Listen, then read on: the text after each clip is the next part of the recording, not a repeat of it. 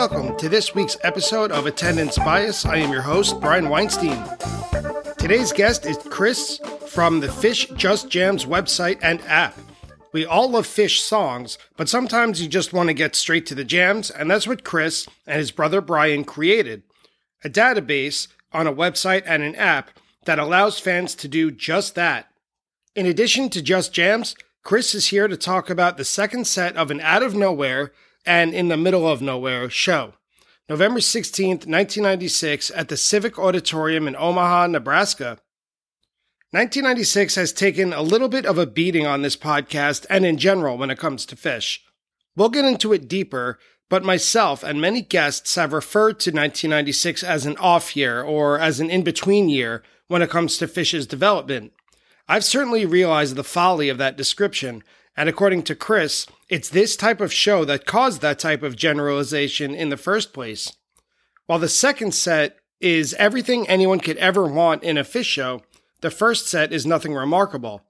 So, in a time when it wasn't so easy to just pick and choose which part of a show you wanted to hear, anyone listening to this first set may incorrectly assume that there's nothing special about the show in general. And that's one major reason that we are reviewing just the second set of this 1996 show in Omaha. So let's join Chris to talk about Trey's percussion setup in 96, standing up during Kung, and turkey legs as we discuss the second set of Phish's performance from November 16, 1996, at the Omaha Civic Auditorium. Chris from Just Jams, welcome to the show. How are you?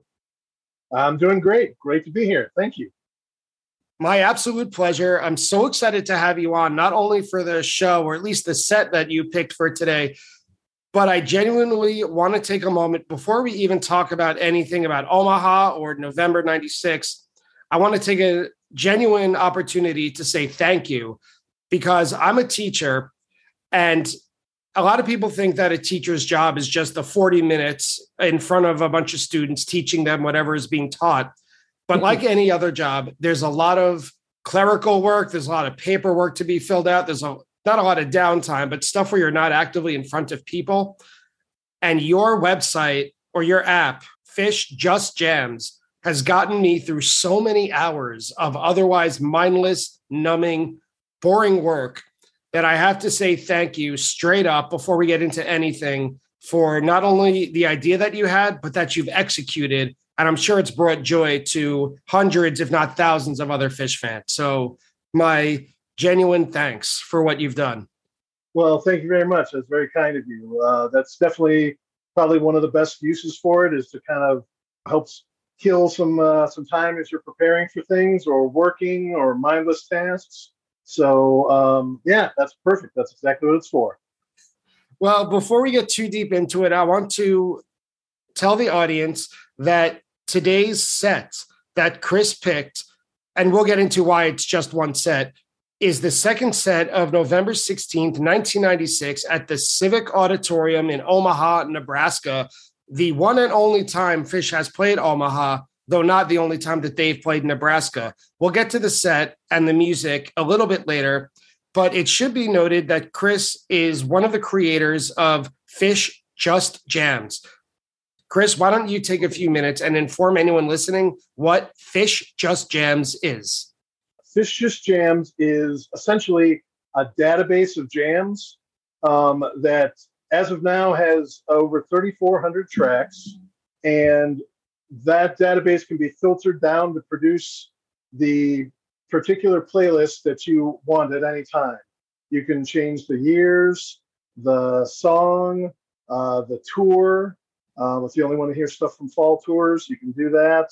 It's broken down by location, by duration. Um, so, like, if you really wanted to listen to only Ya Mar and Gumbo and Simple Jams from even years, you can do that. You can set it up like that. So that's what your playlist is. It's a fresh experience every time. If you went to the top and hit play and then turned off the shuffle, it would play through continuously for over a month before we get to repeat any tracks.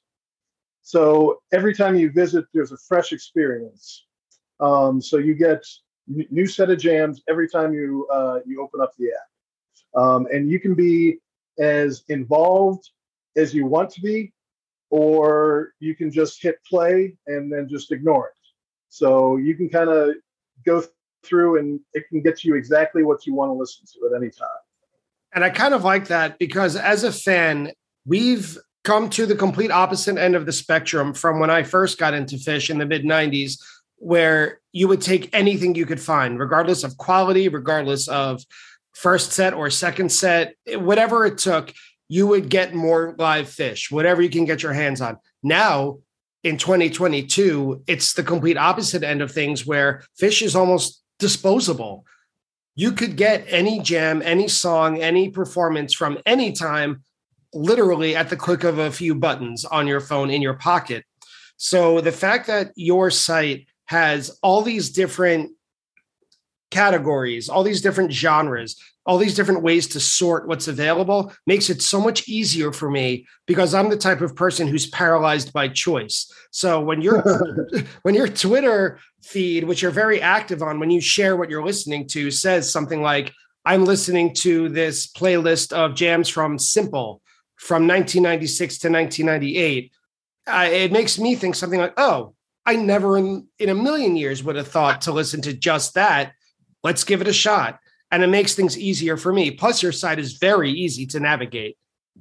Well, thank you. The uh, we have things uh, like under the playlist filter, we have uh, our mood playlists and our themed playlists. So you can have like your if you're looking for just bliss jams or if you're look, listening for dark evil jams you can go and focus on just those and you can also combine them uh, i like to combine say like the bliss and dark evil playlist together sometimes and then we also have what we call our top shelf series which we take all the years that we've covered which is 93 till today we choose the top what we qualify as the top 25% of the jams from that year.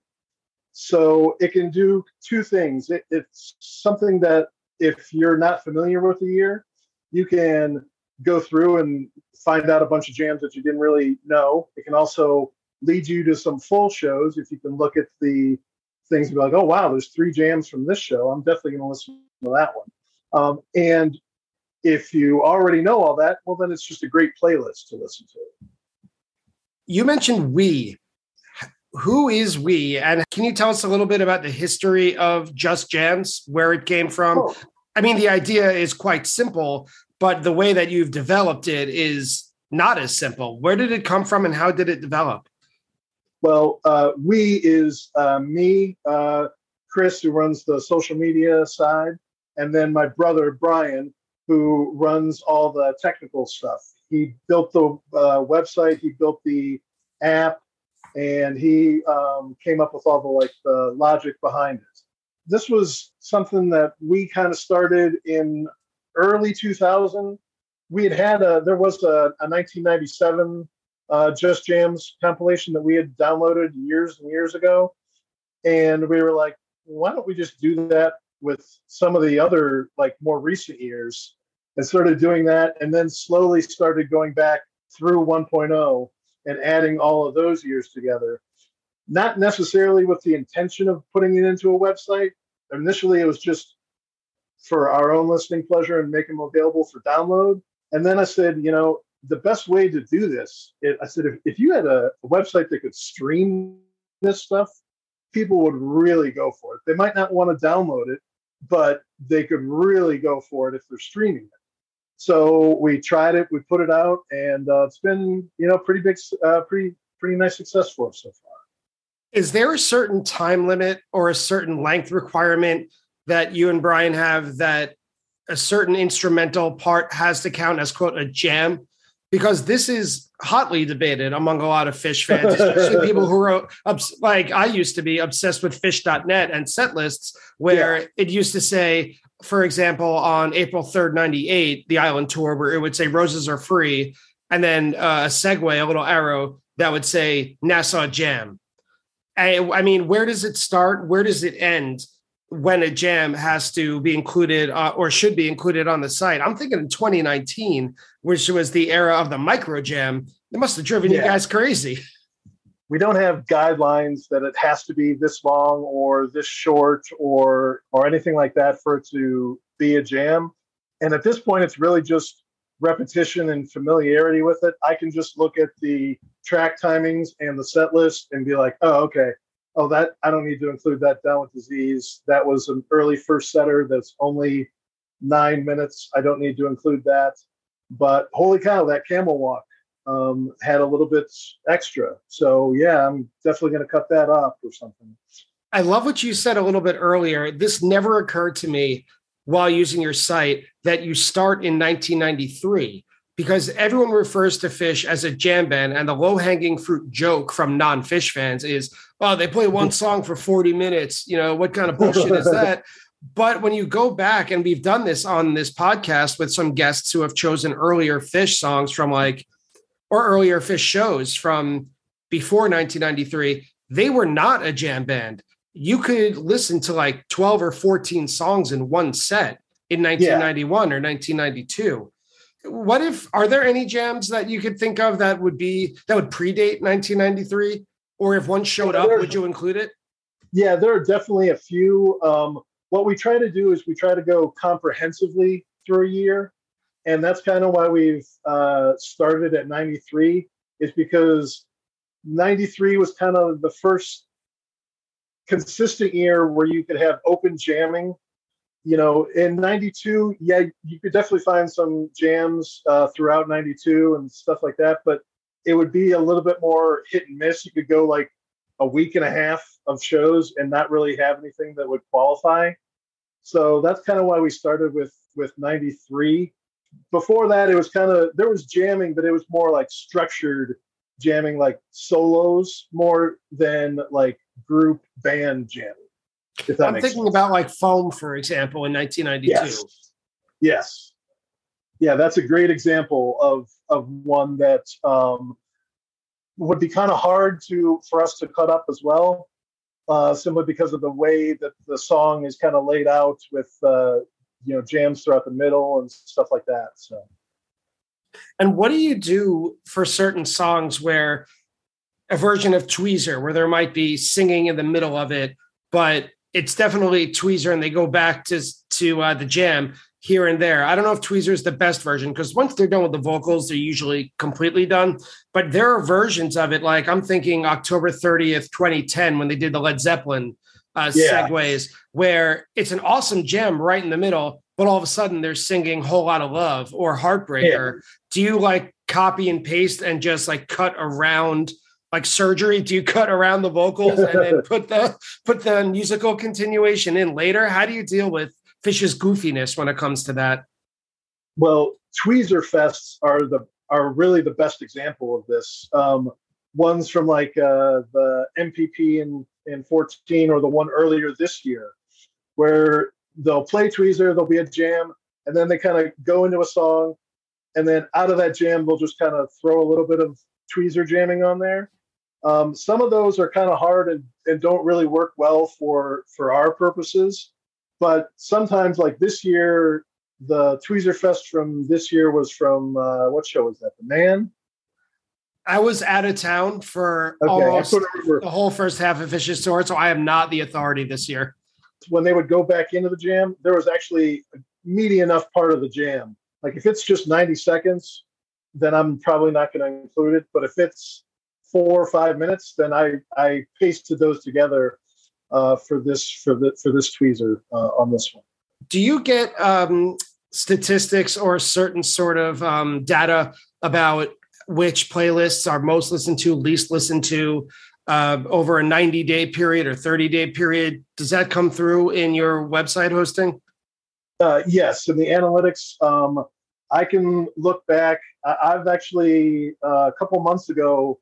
Um, it was just our seven year anniversary of, of the website going live. And so I went back and was like, over the entire seven years, what has been the most popular playlist? What has been the most popular track that was played, um, the most popular versions of each song. And so I can kind of go through and uh, pull all of that together. And I think I've done that a couple times. Uh, I'll do that sporadically just to be like, all right, well, this is um, all the stats from this year. Uh, like everyone started listening from 2022. This is the the statistics for that. So we have that um, capability to look up things and look up the most popular playlist. The Dark Evil playlist is the most popular playlist, almost double over any other playlist. Huh, I wonder why that is. I'm not, I'm not, I'm not shitting on it. I mean, one of my favorite jams ever is from December 30th, 2012. The Carini yeah. from that yep. show is like the darkest Phish jam I've ever heard live, aside from pretty much everything in 20 in 2004. But uh, the most cohesive dark jam I've ever heard. Yeah. I just I wonder why the Phish crowd um, slants that way. I don't know. That's for another conversation. Uh, but to Yeah, wrap probably. this to wrap this up, Chris, where and how can fans access Just Jams? You have the floor. Brag about it and tell us where to find it. Yeah, no problem. Uh, it's uh, the website is just uh, www.phishjustjams.com, and then we also have a free iOS app in the App Store. Either one of those, you can access um, Phish Just Jams at any time, and uh, whether you need us for five minutes, five hours, or five days, we've got enough jams to keep you occupied. Well, Chris, we know what you and your brother Brian do for the Phish community, but let's hear m- more about you as a person with the lightning round. Attendance bias lightning round. Chris, what was your first Phish show and what do you remember most about it? Uh, first Phish show was 1024.95 in Madison, Wisconsin. Um, also went the next night in uh, 1025 in St. Paul. But uh, the first night, the main thing I remember is uh, that show had the mother of all antelopes. That antelope is uh, really the whole second set is very, very, very good. Um, but the antelope and the is the one that's that's well known from that show. So that that's probably the, thing that I remember the most, outside of just being overwhelmed at the crowd and everything that was there. What was there? What do you remember about the crowd?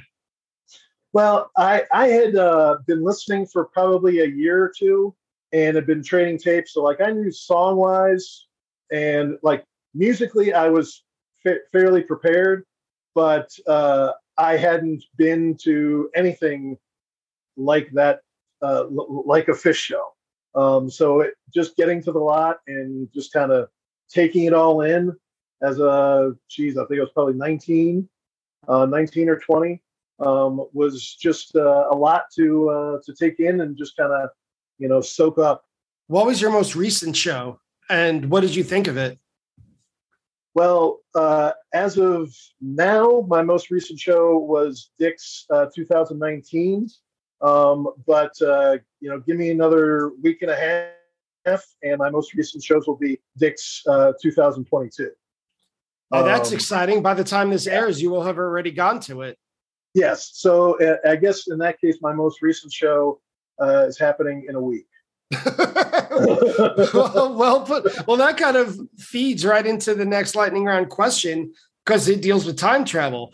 If you had a time machine and you could travel back to any Phish moment, whether on stage or you could be a fly on the wall for a conversation, for example, where and when would you go? You know, I thought about this a bunch. I think what I settled on is Halloween 1994. And the reason is, you know, the first Halloween, first cover album, but no one really knew what exactly they were going to be doing. No one knew what album they were going to do. No one even really knew for sure they were going to do an album. They were just donning a musical costume. So, like, nobody had any idea what they were going into. And there was a three set show that I believe went to like two or something in the morning. Yeah, I Um, think I've heard rumors of it going even later, like three or three thirty, because I, yeah, I know it ends with the squirming coil, right? And I remember reading, I think it was in the Pharmer's Almanac, one of those uh, like fan books that people were walking out. It was almost like a lullaby of Page playing the piano, you know, playing people to sleep because it was so late. I mean, I'm a I'm a Beatles fan as well, so that would have been uh, nice as well. I would have at least like you know recognized it and stuff. But um, the sense of not knowing what's coming. They started with the Dark Side of the Moon uh, fake out, um, before they went into the Ed Sullivan and then right into the Beatles. That had to have been a moment that like nobody knew what was coming. No one knew what was. We, they were all experiencing it together, just trying to figure it out at the same time. And there was no fish bill yet. That came the Yes. next year with Quadrophenia. Yep, no Phishbill. What is your favorite post-show snack? Uh, I'd probably say some uh, simple and easy, like a, a grilled cheese in the lot or something. Either that or just uh, some type of little uh, crackers or snacks, something like that, that I might bring and leave in the car. More of a personal question for the lightning round that I don't know if I could ask a lot of other people this. If your website or app completely malfunctioned, right? Crossing my fingers for those of you at home that it never happens. But if in this world your website or app malfunctioned and you were stuck with just one year's worth of jams, which year would you want it to be and why? Um, I would go with 1997, and the reasons are a couple. Uh, obviously, 97 is a high point year. Just as far as Phish Just Jams goes, there's 276 uh, individual jam tracks for that year. That's the most of any year, and you actually people do you know tend to think of it as just the funk year, but there's a lot of different variety in there. Like if I went with say just 95, then I don't have the option of you know funk and dance parties and stuff like that. Whereas I do have that in 97. A lot of that's funk and dance parties, but there's also the psych and uh, you know the crazy guitar shredding as well. So kind of 97 to me kind of has everything that you would want to have in one if I only had one year. And finally, Chris, what is the weirdest thing you've ever seen at a Phish show, whether it's inside the show or outside of it? All right. Well, the weirdest thing I've ever seen at a Phish show actually happens during this show. So I'm not going to spoil that part, but I do have a backup. All right, Um, good. Let's hear the The backup. weirdest thing. The the second weirdest thing I've ever seen at a Phish show was at uh, Oak Mountain in Alabama in 2014. Um, during the second set, uh, they're playing Ghost, and I'm, you know, it's not really a lawn there, but I'm in that type of area of the of the amphitheater, and I look down to my right, and there's a guy, a big guy, who is standing there eating a turkey leg.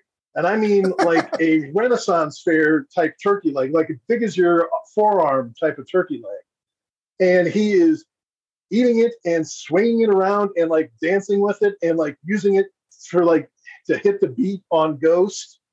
And I am sitting there watching it going, there's no way that guy really has a turkey leg here, is there? But apparently they sold them there at the show. I want to find him and have him on the show. I, I can't imagine eating a turkey leg during a during a show. When was this show played? Phish's Fall 1996 tour totaled 35 shows. It began in October, all the way in Lake Placid, so upstate New York, stayed on the East Coast all the way through the beginning of November, so half a month on the East Coast. They played two midweek shows at MSG. I remember because I wanted to go, but I had just turned 14 and I was not allowed. The tour moved and hovered in the Southeast and then the Midwest for about two weeks, including today's show in Omaha. Then it migrated toward the Pacific Northwest at the end of the month. Uh, they played in Spokane, Washington. They went down the West Coast and it ended with a famous show that was covered on this podcast on December 6th, 1996 at the Aladdin. And when I began this podcast about two years ago, I was of the mind that 1996 was, quote, an in between year. Like it didn't have its own distinct personality. It didn't live up to the crazy, insane rock and roll of 1995, or like we just talked about, the cow funk slash machine gun rock dance party of 1997. And whenever I said or posted this opinion on social media, I would get like a 50 50 reaction of people either agreeing with me or a simple response of LOL. 1996 as an in between year, like I'm the idiot. But after reviewing a handful of shows in 96, I've come around to the people who dismiss or, you know, that laugh at me. I'm with them. 1996 was an incredible year for Phish. Yeah. Uh, the way I uh, look at it is kind of like, let's say you follow a sports team and they win the championship in 95 and in 97. And in 1996, they went out in the first round of the playoffs. All right. All the all the pieces are still there. They just might not have had the exact chemistry or whatever to put it together to, to take it to the very top uh, that year. Doesn't mean that that that it's a bad year overall. Just doesn't have as many highlights and full shows, perhaps, as some of the other years. But 90, if you miss, if you skip out on 96, you're doing yourself a disservice. I agree with you a thousand percent. And I'm a Yankees fan, by the way. So a lot of that people who are, I, I've heard it all. Uh, but a lot, a lot of my contemporaries, in terms of age, right? I'm about to turn 40 years old. So I was in high school in the mid to late 90s when it was the dynasty with the Yankees and Jeter and Eddie Pettitte and all that, where it became kind of brainwashed that fans of my age are it's a World Series or nothing. That the that the season is a waste if the Yankees don't win the World Series. And when I was like 16, I bought into it. But since I've matured and learned more about sports and become in contact with people all over the country, I realized how stupid that is. Because if you do that, you limit yourself, kind of like what you were saying, to the little joys that can come out of a really good and successful season, even if it doesn't end with a World Series trophy. You know, looking at 96, they were Phish was adjusting their to their newfound popularity as arena rock headliners. They discovered 2001 as a jam vehicle. Before that, you would know as better as anyone. It was mostly three or four minutes, usually yep. as a set opener. Uh, there's Remain in Light on Halloween. By yep. the way, you know, the Clifford Ball, uh, they built on their sense of humor. That didn't go away with the M set. And we'll talk about more their sense of humor about today's set. Uh, and any number of musical highlights. The Clifford Ball, you know, yep. they they accomplished so much, and yet people, and I used to be one, just kind of gloss over it. So I want to ask, yeah. who were you in the fall of '96, and what led you to Omaha, Nebraska? Um, well, in fall of 96, I was enrolled in classes in University of Wisconsin, Eau Claire. I would not necessarily be able to give you attendance bias on any of those classes from that uh, particular semester. Um, but uh, that's kind of where and who I was then. In 96 was an odd year for me in uh, seeing Phish. It was my second year I saw three shows that year. I was living in Northwest Wisconsin, and the three shows that I saw were uh, Jazz Fest in New Orleans, 1018 in Pittsburgh, and 1116 in Omaha.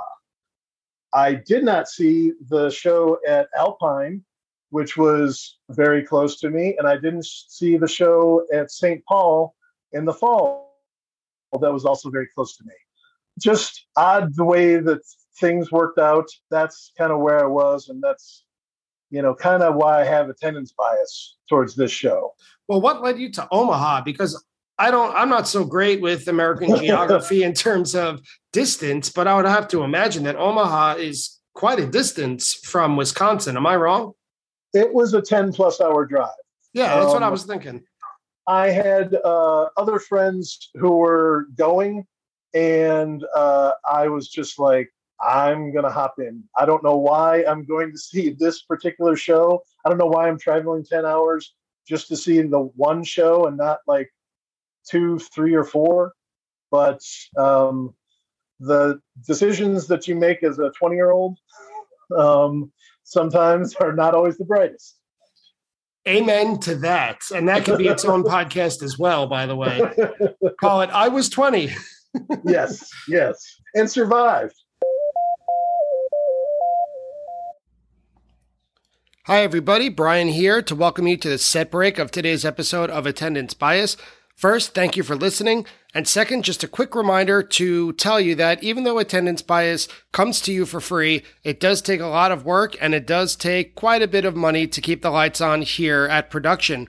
So I just wanted to ask a small favor if you could support the podcast in any number of the following ways. If you could leave a review or a rating of it on whichever podcast app you use. If you could spread the word, telling a friend or someone you think may be interested in it about it.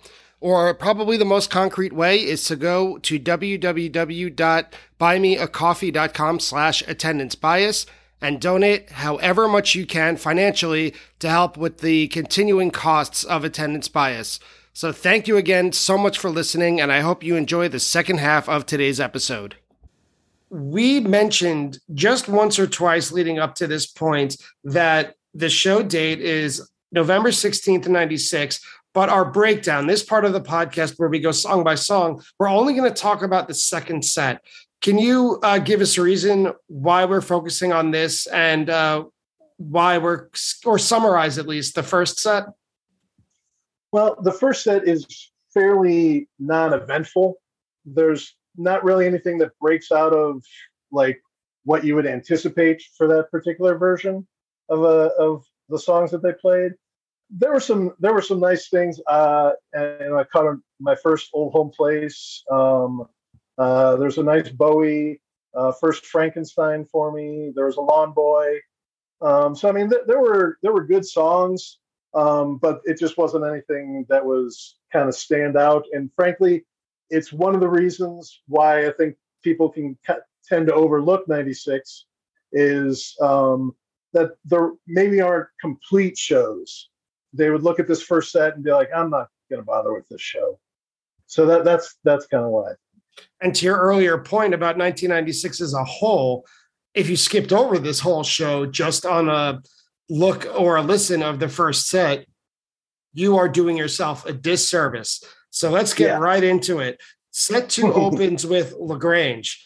And I would guess that this is probably one of the most sought after Phish covers for the band to bring back. I wish they would. You know, this always seemed to be the sort of thing where old time fans, older than me at least, would say, "Oh, they got to bring back Range, the ZZ Top cover." What was it like to open with this for you and the audience?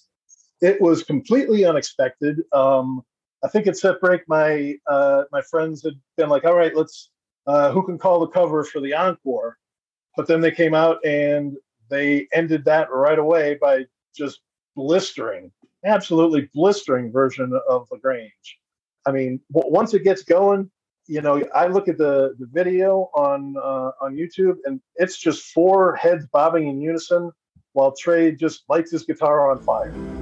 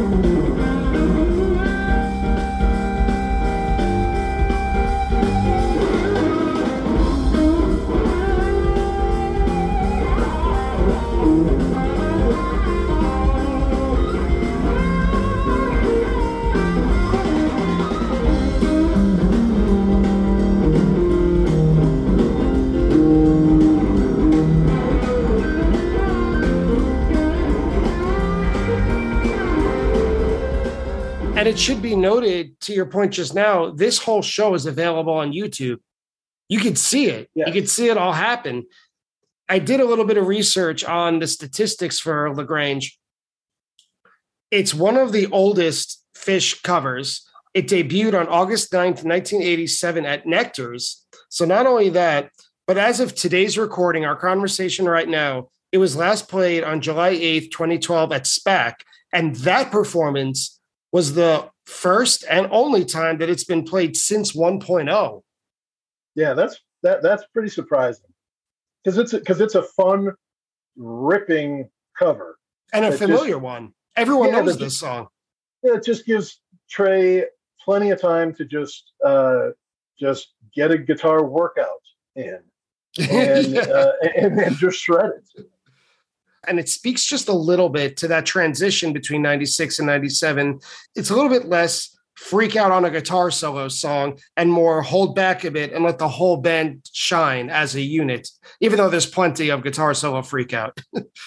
Yeah no that, it definitely is the case because the entire band is just raging. It is not something where Trey is playing a solo over um, you know, three other guys who just happen to be playing the same thing, and it could be any three guys. Now, they, they are absolutely just raging. The entire band is synced in.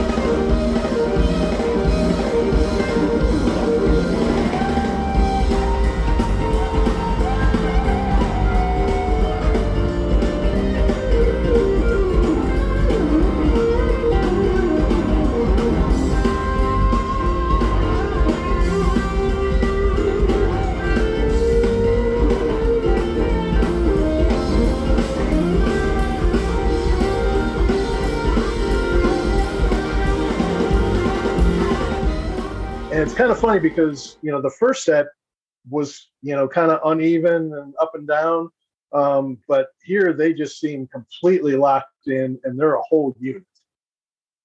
And they're locked in especially in the next song which for me when i listened to the show or the set this was my highlight just listening. They played runaway jim which is perfect. They nail that soft loud dynamic where um, I'm going to forgive everyone who's listening for me singing it, but when they do the, uh, they get real, real soft, and then um, Trey comes back into. Yeah. Sorry, everyone. Yeah, but no, that was it's, fantastic. It's, it's like a magic trick.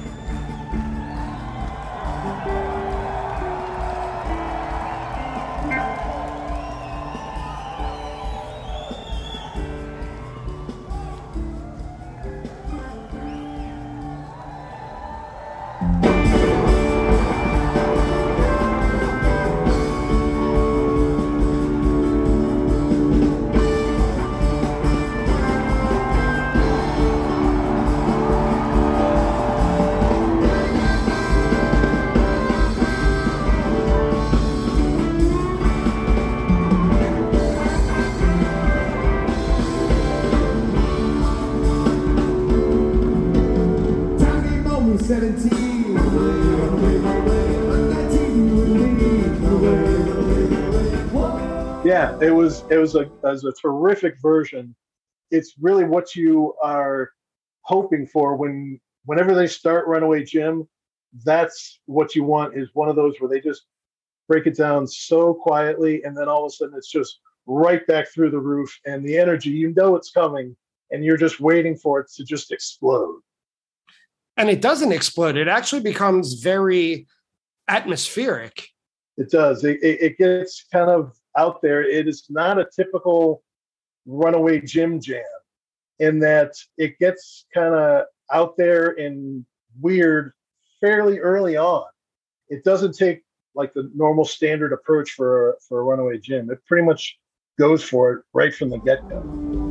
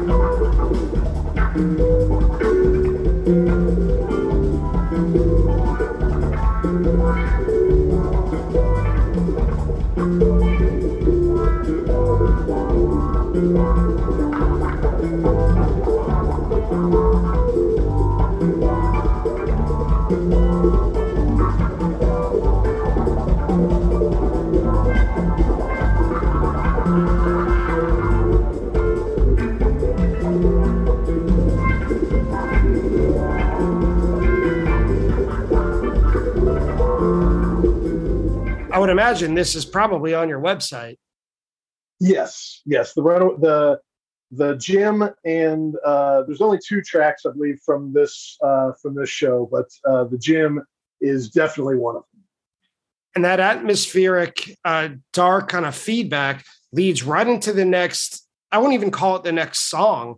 Is like the next suite, I guess, or the next segment, which on phish.in, which is where I listened to it, is the vibration of life into Kung into catapult which is a very mid 90s sequence. I mean, Trey even asks Fishman to stop playing the drums so they could do this whole weird spoken word piece that lasts about 21 minutes. This is not a small section of the set.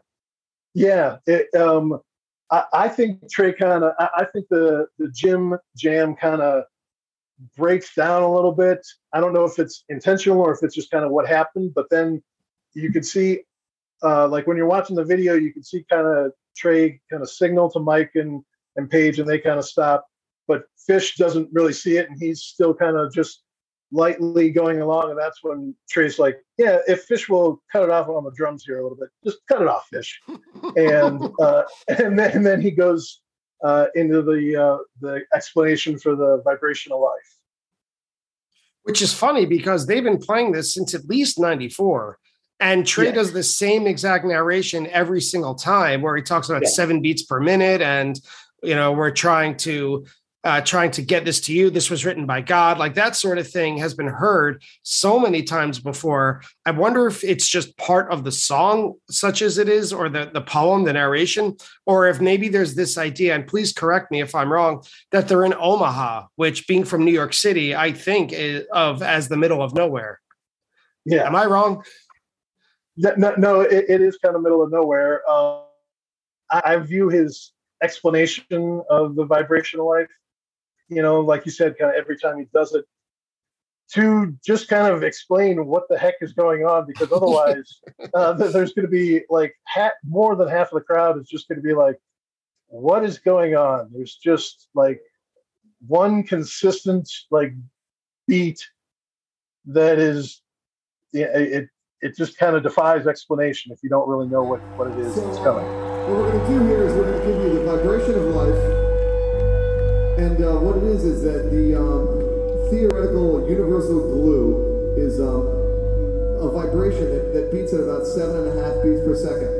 So what we're going to try to do is we're going to try to give you this vibration that beats at seven and a half per, uh, beats per second, and it's going to tune you up with the energy of the universe and fill you with incredible energy. You're going to feel it in your ass and in your uh, solar plexus. Exactly, yes. You're going to feel it everywhere. So get ready to feel it. This is the vibration of life. Uh, this was written by God. One of my notes for Vibration of Life, I wrote this down, says, it doesn't do much on a recording. What is it like when you're there? And then when you told me that the show is available on YouTube, I went back and watched it, and wow, what a different experience. This is what attendance bias means. Because if you're just listening yeah. to this, this is bullshit. Like this is garbage. It's boring. But when you mm-hmm. see it happening and the crowd's reaction and Trey's body language, it's an experience. And it goes in immediate immediately, it segues into Kung. And I love that this has always stayed in the rotation. It's, I don't know, there's just something about this that works perfectly. These two spoken word against weird background noise pieces that fit together. Yeah, th- this was a, a special treat uh, for me because, like I said, um, you know, I was well versed in uh, live Phish shows before I went to my first show. So when I got a vibration of life and a Kung, you know, during this show, it was just turning to my friends and just being like, I'm in just utter utter shock. I don't really know what to how to process this. I never would have expected, never would have said going into a show, "Hey, what are you looking to hear?" Oh, I definitely want to hear it come. Right. Um, you're never going to say that because, I mean, you may as well say, "Hey, I want to hear a Dark Star." You know, they're, they're not going to play it. And then this particular version is just demonic. Yeah. Um, it is just creepy and um, you know they're screaming the the the, the lyrics, uh, if you will, and uh, and Fishman standing up and and screaming his lines, and yeah, it's it was a sight to behold. My friend Craig or my friend Elliot, really, a bunch of us went to in 2004 to the show in Brooklyn, one of the two shows in Brooklyn, and it was raining, it was nasty, it was a gross day. And they decided, I did not, but they decided to eat a whole bunch of mushrooms. And one of my friends had never seen Phish. She heard of them, but had mm-hmm. never seen. And they went right into the middle of Kung. And that was right when everything was starting to take effect. And when they're screaming, stand up from the hills. And I, I, just remember seeing her giant eyes looking around, just saying, What the fuck is going on right now? well, definitely. Uh, I mean, Trey is absolutely egging the crowd on with this. And it's it's always so funny when you're actually seeing it because you know he's imploring everybody stand up. Yeah. And it's not like there's anybody who's sitting at the Phish show.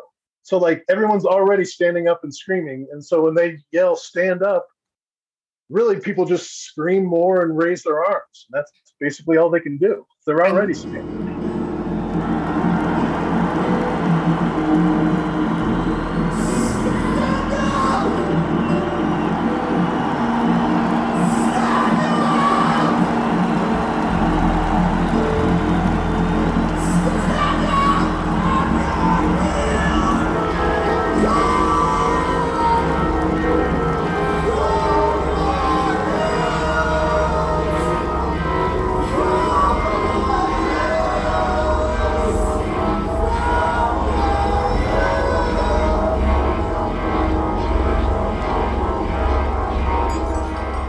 And this venue was general admission. Trey makes reference to that. So everyone is yeah. standing up no matter where they are anyway.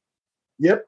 Yeah, it was uh uh he definitely commented on that, uh loving the the the general admission shows where people can just kind of go wherever they want. Um, you know, it that was uh it wasn't as common um during those uh during those fall uh fall tour type of shows to have a general admission you know you could have a floor and seats generally but you know there weren't necessarily uh, a straight general admission show. And they close up this whole segment with a third spoken word piece of catapult and trey goes on his percussion kit. I want to ask you as someone who was there at the time i know that people were kind of split in opinion on this. What were your thoughts on his percussion kit? Uh, I like I like the percussion kit when it's used like this where it's not in a standard part of a, jam like uh, during this time Trey was uh, he would always go to the percussion kit play kind of the feedback on his guitar and that was predictable and what you would expect. I'm always kind of looking for the unpredictable and trey going to the percussion kit in the middle of this weird spoken word section really kind of spoke to me, and I liked it. I, I suppose kind of just as much in a cool. I'm able to say that I saw Trey going to his percussion kit and uh, this happening.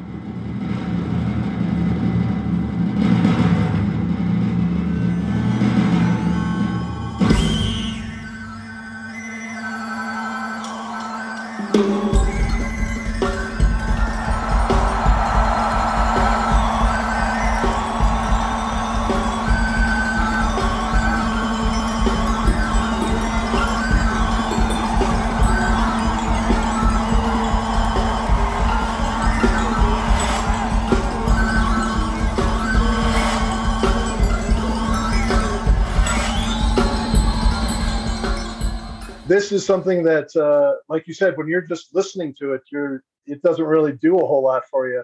When you're there or see the video, now all of a sudden you could see Mike going to the front of the stage and bellowing out each line of catapult as he faces different directions each time for, for each thing. It was just it was the type of Phish weirdness that uh, that you're always looking for after that whole segment, that weird, weirdo segment, they kick things into higher gear, which I think is the right move in terms of flow, in terms of energy. With Axilla, I wrote, "What a kick!" Uh, this version. Well, I was going to say, sorry, I was going to say, but before before that, um, after the catapult is the weirdest thing I've ever seen at a Phish show. Oh, go for it! when because uh, uh, you know they do vibrational life, they do Kung, they do catapult. None of that was the weirdest thing I've ever seen at a Phish show. The weirdest thing I've ever seen was after the end of catapult, when Mike goes over to his rig and pulls out some type of a I don't even know what the heck it is, a veil, a scarf, or something, and he just does some type of I'm going to use air quotes when I say dance um, out in front of the stage. And it was definitely one of those. I have absolutely no idea what is going on, and I could never explain this to someone who's not at a Phish show. This that is was why that was the weirdest thing I've ever seen. This is why it's so wonderful that it's on YouTube because you don't have to explain it. And I will check it.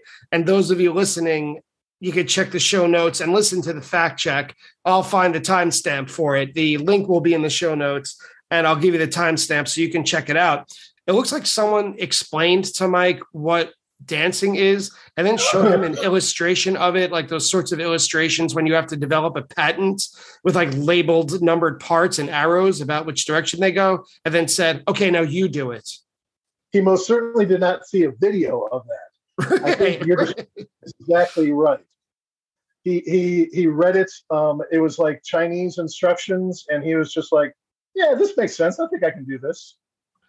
But it is something to see. And I, I would, I don't think anyone would fault you for saying that is the weirdest thing you've ever seen at a Phish show. And it only makes sense that it's from Mike Gordon. Yes, it does. It makes perfect sense. Well, then they go into the big kick in the pants of Axilla. Not exactly a breather.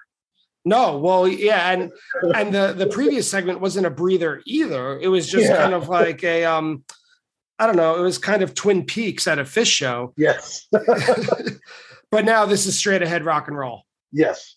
This is, like you said, this is a kick in the pants. Unexpected again, and uh, this is probably one of my one of my preferred type of versions because it is an axilla part one for the vocals, but the axilla part two ending. Um, usually it's one or the other, but I don't know how many times they've done it like this. It, it, it's pretty unique. It is, and it's the first vocal appearance of a name that every fan is now familiar with. They start shouting Lee Fordham's name. Correct. Yeah, they um they they start doing that in the uh in the outro section. They start by you know name checking Kuroda, and then I think they mention a few other people. But then when uh, the first person mentions Lee Fordham, they go, they go full bore into that. Fishman just starts screaming um, Lee Fordham.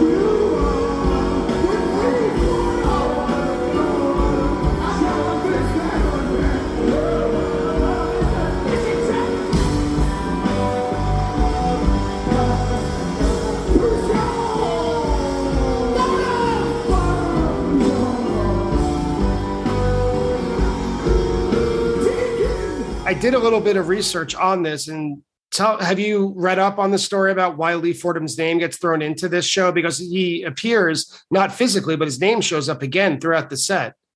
No, I, I didn't. I didn't see. Okay, so this is from Reddit. So take that for what it's worth, you know, with a grain, a large grain of salt. But Lee Fordham, this is established that he was a part of the lighting crew. He worked with Chris Kuroda, and before this tour, the band and a couple crew members were on a vacation. I think it was either in Cuba or in Mexico, and they went out on a fishing excursion.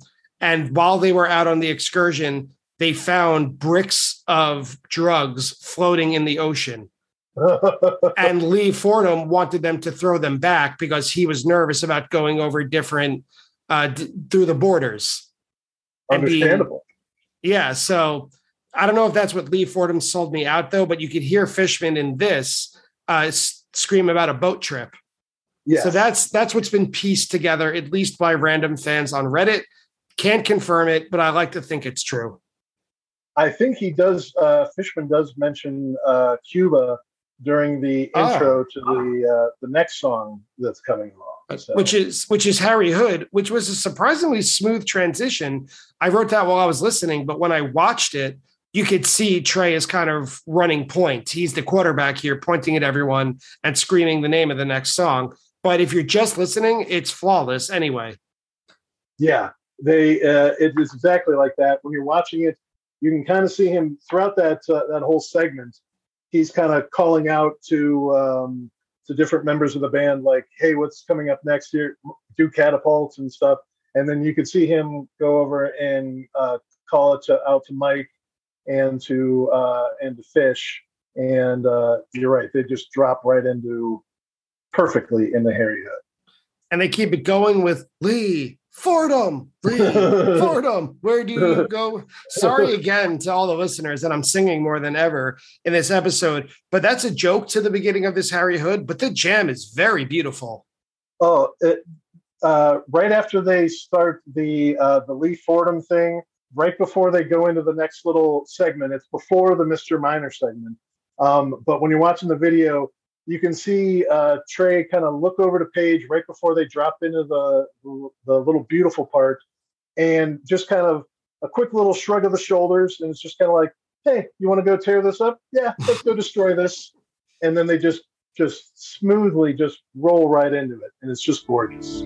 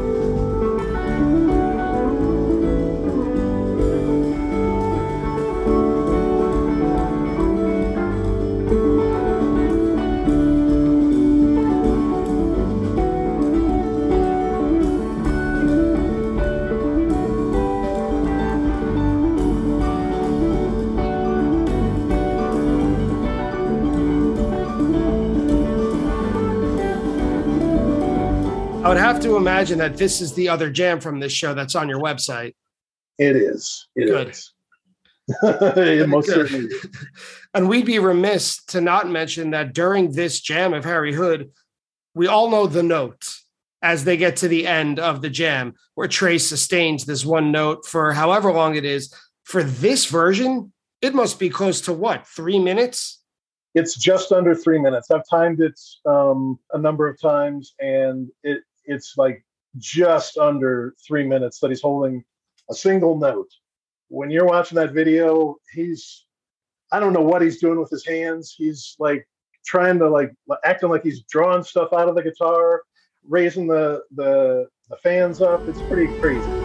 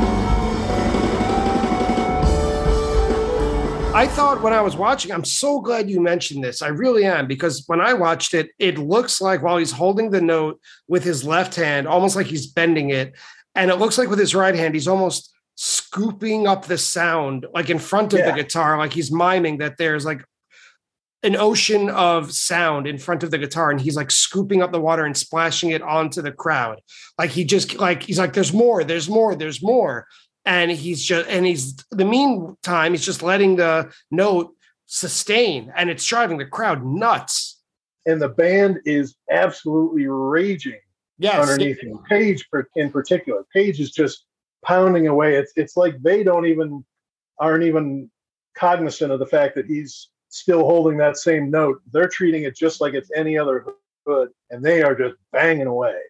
It's beautiful. It rounds the corner at about 12 and a half minutes, and it leads to this big, powerful ending. I was speechless both times when I listened and again when I watched it. You really made a great yeah. choice today. Yeah, it, it is truly an amazing hood. It's kind of my ideal hood that doesn't kind of like that, that stays within the, the framework of the of the jam. It's just it has such a that peak is just so beautiful. Um, holding the note for uh, for the three minutes. Uh, that's how many times has that happened? Not very often. Yeah. And right when Harry Hood ends, literally on the last note, is the first note of Suzy Greenberg, which is a great call because it's almost as if Harry Hood was the tension and Suzy Greenberg is the release. We talk about tension and release in their jams. This is tension and release in their setlist choices. You could smell that Suzy coming a mile away. uh, th- there, there was no way we were going to get out of that arena without a chance reference what was being played earlier in the set.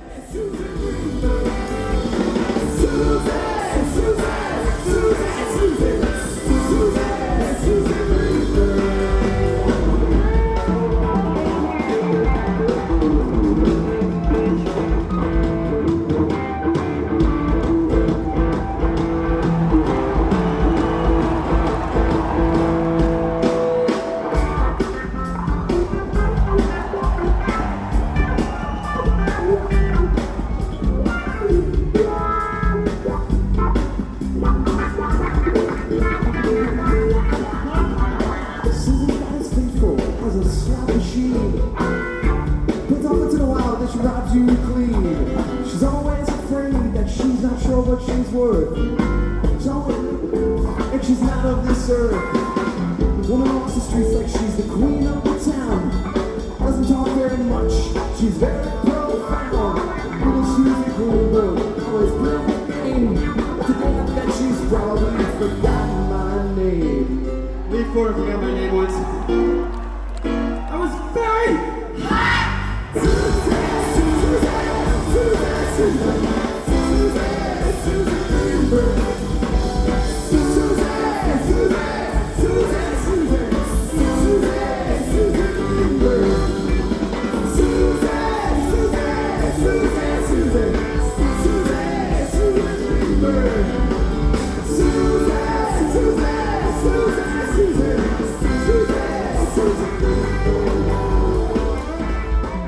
Love when they do that. That's part of what right. made me fall in love with Phish. Yeah, but when they come in and they hit the uh, there's the La Grange reference, and then there's the Axilla reference, and those are those are absolutely my favorite uh, versions of Suzy. And they closed the whole set with Amazing Grace, which I thought was an odd choice. They didn't do as many a cappella songs at this point in their career. They were never fully gone, but by the end of 1996, it wasn't as common as, as, say it was in 1994 or even the beginning of 1995. But I don't know. I guess it, you can't complain about one more song. The acapella um, numbers at the close of a set, they never really they're they're never taking away any time that could have been used for uh, jams. Like if that had happened in the middle of the set, you'd kind of you you know raise an eyebrow at that. That's kind of weird. Um, but when it comes at the end of a set, I think it's a nice little capper and a nice little, just kind of a nice little goodbye before uh, before the encore comes. And they go off the stage and they come back almost immediately. The encore break is maybe a minute. It's really really short, at least according to the video.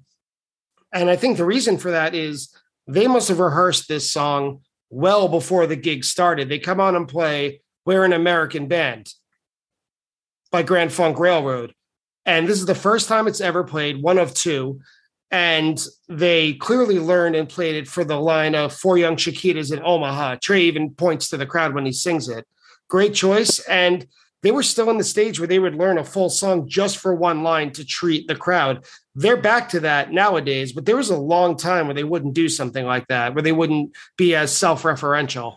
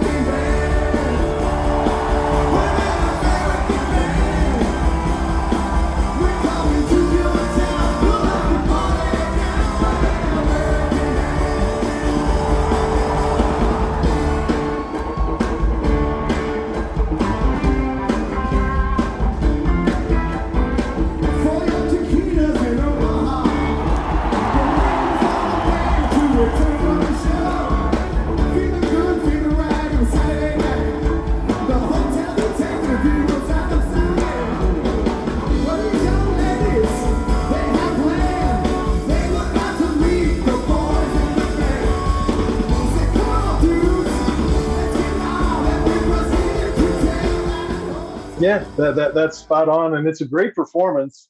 You know, I say just pretend that Kid Rock doesn't exist, and then it's the only time that that was ever played. That's probably a good rule of thumb, anyway.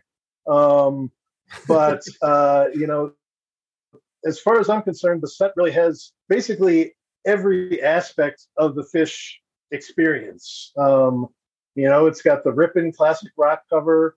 It's got the Runaway Jim that gets kind of psychedelic and out there. Uh, it's got the bizarre narration um, that you're never going to see at any other type of rock show. Um, whatever the hell you call Axilla, I mean, that's not really that. That is uh, that, that is not your typical song, and frankly, it doesn't sound like any other Phish song at all. Um, and uh, you know, then you got the all-time Bliss Peak, uh, followed by the Suzy, and acapella and then the geographically referenced first time cover that's that that's all the elements of a Phish show. You might not want them all at the same, same show and at every show to be like that but that's pretty much all that you're looking for in a Phish show all condensed in basically one set with no breathers. In omaha nebraska no less. Uh, yeah and i don't remember what day of the week it was I do I do not believe it was a Saturday, but I could be wrong. Well, Chris from Phish Just Jams, thank you a million times over for being on the show today. First of all, November 16th, 1996, set two at the Civic Auditorium in Omaha, but a greater, wider thanks for what you and your brother do and what you have provided and serviced to the Phish community with your site. I just want to give you one more opportunity to give yourself a shout out. What is Phish Just Jams and where can it be found and enjoyed? Yeah, um, again, it's at uh, just phishjustjams.com. Um, we also have a free iOS app. Um, and then uh, you can follow our Twitter accounts. We're on uh, Facebook as well. And on Twitter, I just kind of tweet out different playlists throughout the day. Uh, obviously, you can uh, visit the site and create your own playlist every single time you visit. These are just simple ones that you can click on and get right to. Um, so, uh, yeah, all that's available at phishjustjams.com. And that's it for today's conversation with Chris from Just Jams. It's been 26 years and also with a pretty obscure show at that, so let's double check our facts and figures with the attendance bias fact check. Attendance bias fact check. First, when discussing how to differentiate and separate jams from songs in the middle of a Tweezer Fest, Chris brought up the Tweezer laden set from Merriweather Post on July 27, 2014. That show and that set in particular was covered on this podcast with Tim from Wook Plus. Chris then brings up the more recent version but could not quite remember where or when it was played. It was at the Mann Music Center on July 19, 2022. When talking about the shows he saw in 1996, Chris mentions Jazz Fest. That show was on April 26, 1996, in New Orleans. Phish played a nearly two hour set at the legendary festival. When listening to this set, I was surprised that Trey gave a whole explanation of the vibration of life, considering that they had been playing the song since at least 1994. Upon checking, the vibration of life debuted on November 23, 1992, in Binghamton, and has only been played 22 times in Phish's history. The last live performance was just a few days after today's show, and it was on November 19, 1996, at the Kansas City Municipal Auditorium. The Brooklyn show, where my friend had a freakout during Kung, was played on June 17, 2004, and it has since been released officially on DVD. And if you want to see the weirdest thing that Chris has ever seen at a Phish show, Mike doing what could charitably be called a dance with a scarf, check out the link in today's show notes and fast forward to 29 minutes and 55 seconds. Enjoy. And finally, at the end of the conversation, Chris says that he didn't remember which day of the week today's show was played on. It was a Saturday. And that's it for today's episode of Attendance Bias. Thank you so much for listening. And one last reminder if you want to support the show in any way, in addition to listening, you could follow Attendance Bias on social media and you could donate financially anything you can spare at www.buymeacoffee.com slash attendance bias. Thank you again so much for listening. Thank you to phish.net. Thank you to phish.in. And thank you to Chris from Phish Just Jams. And I'll see you next week on Attendance Bias.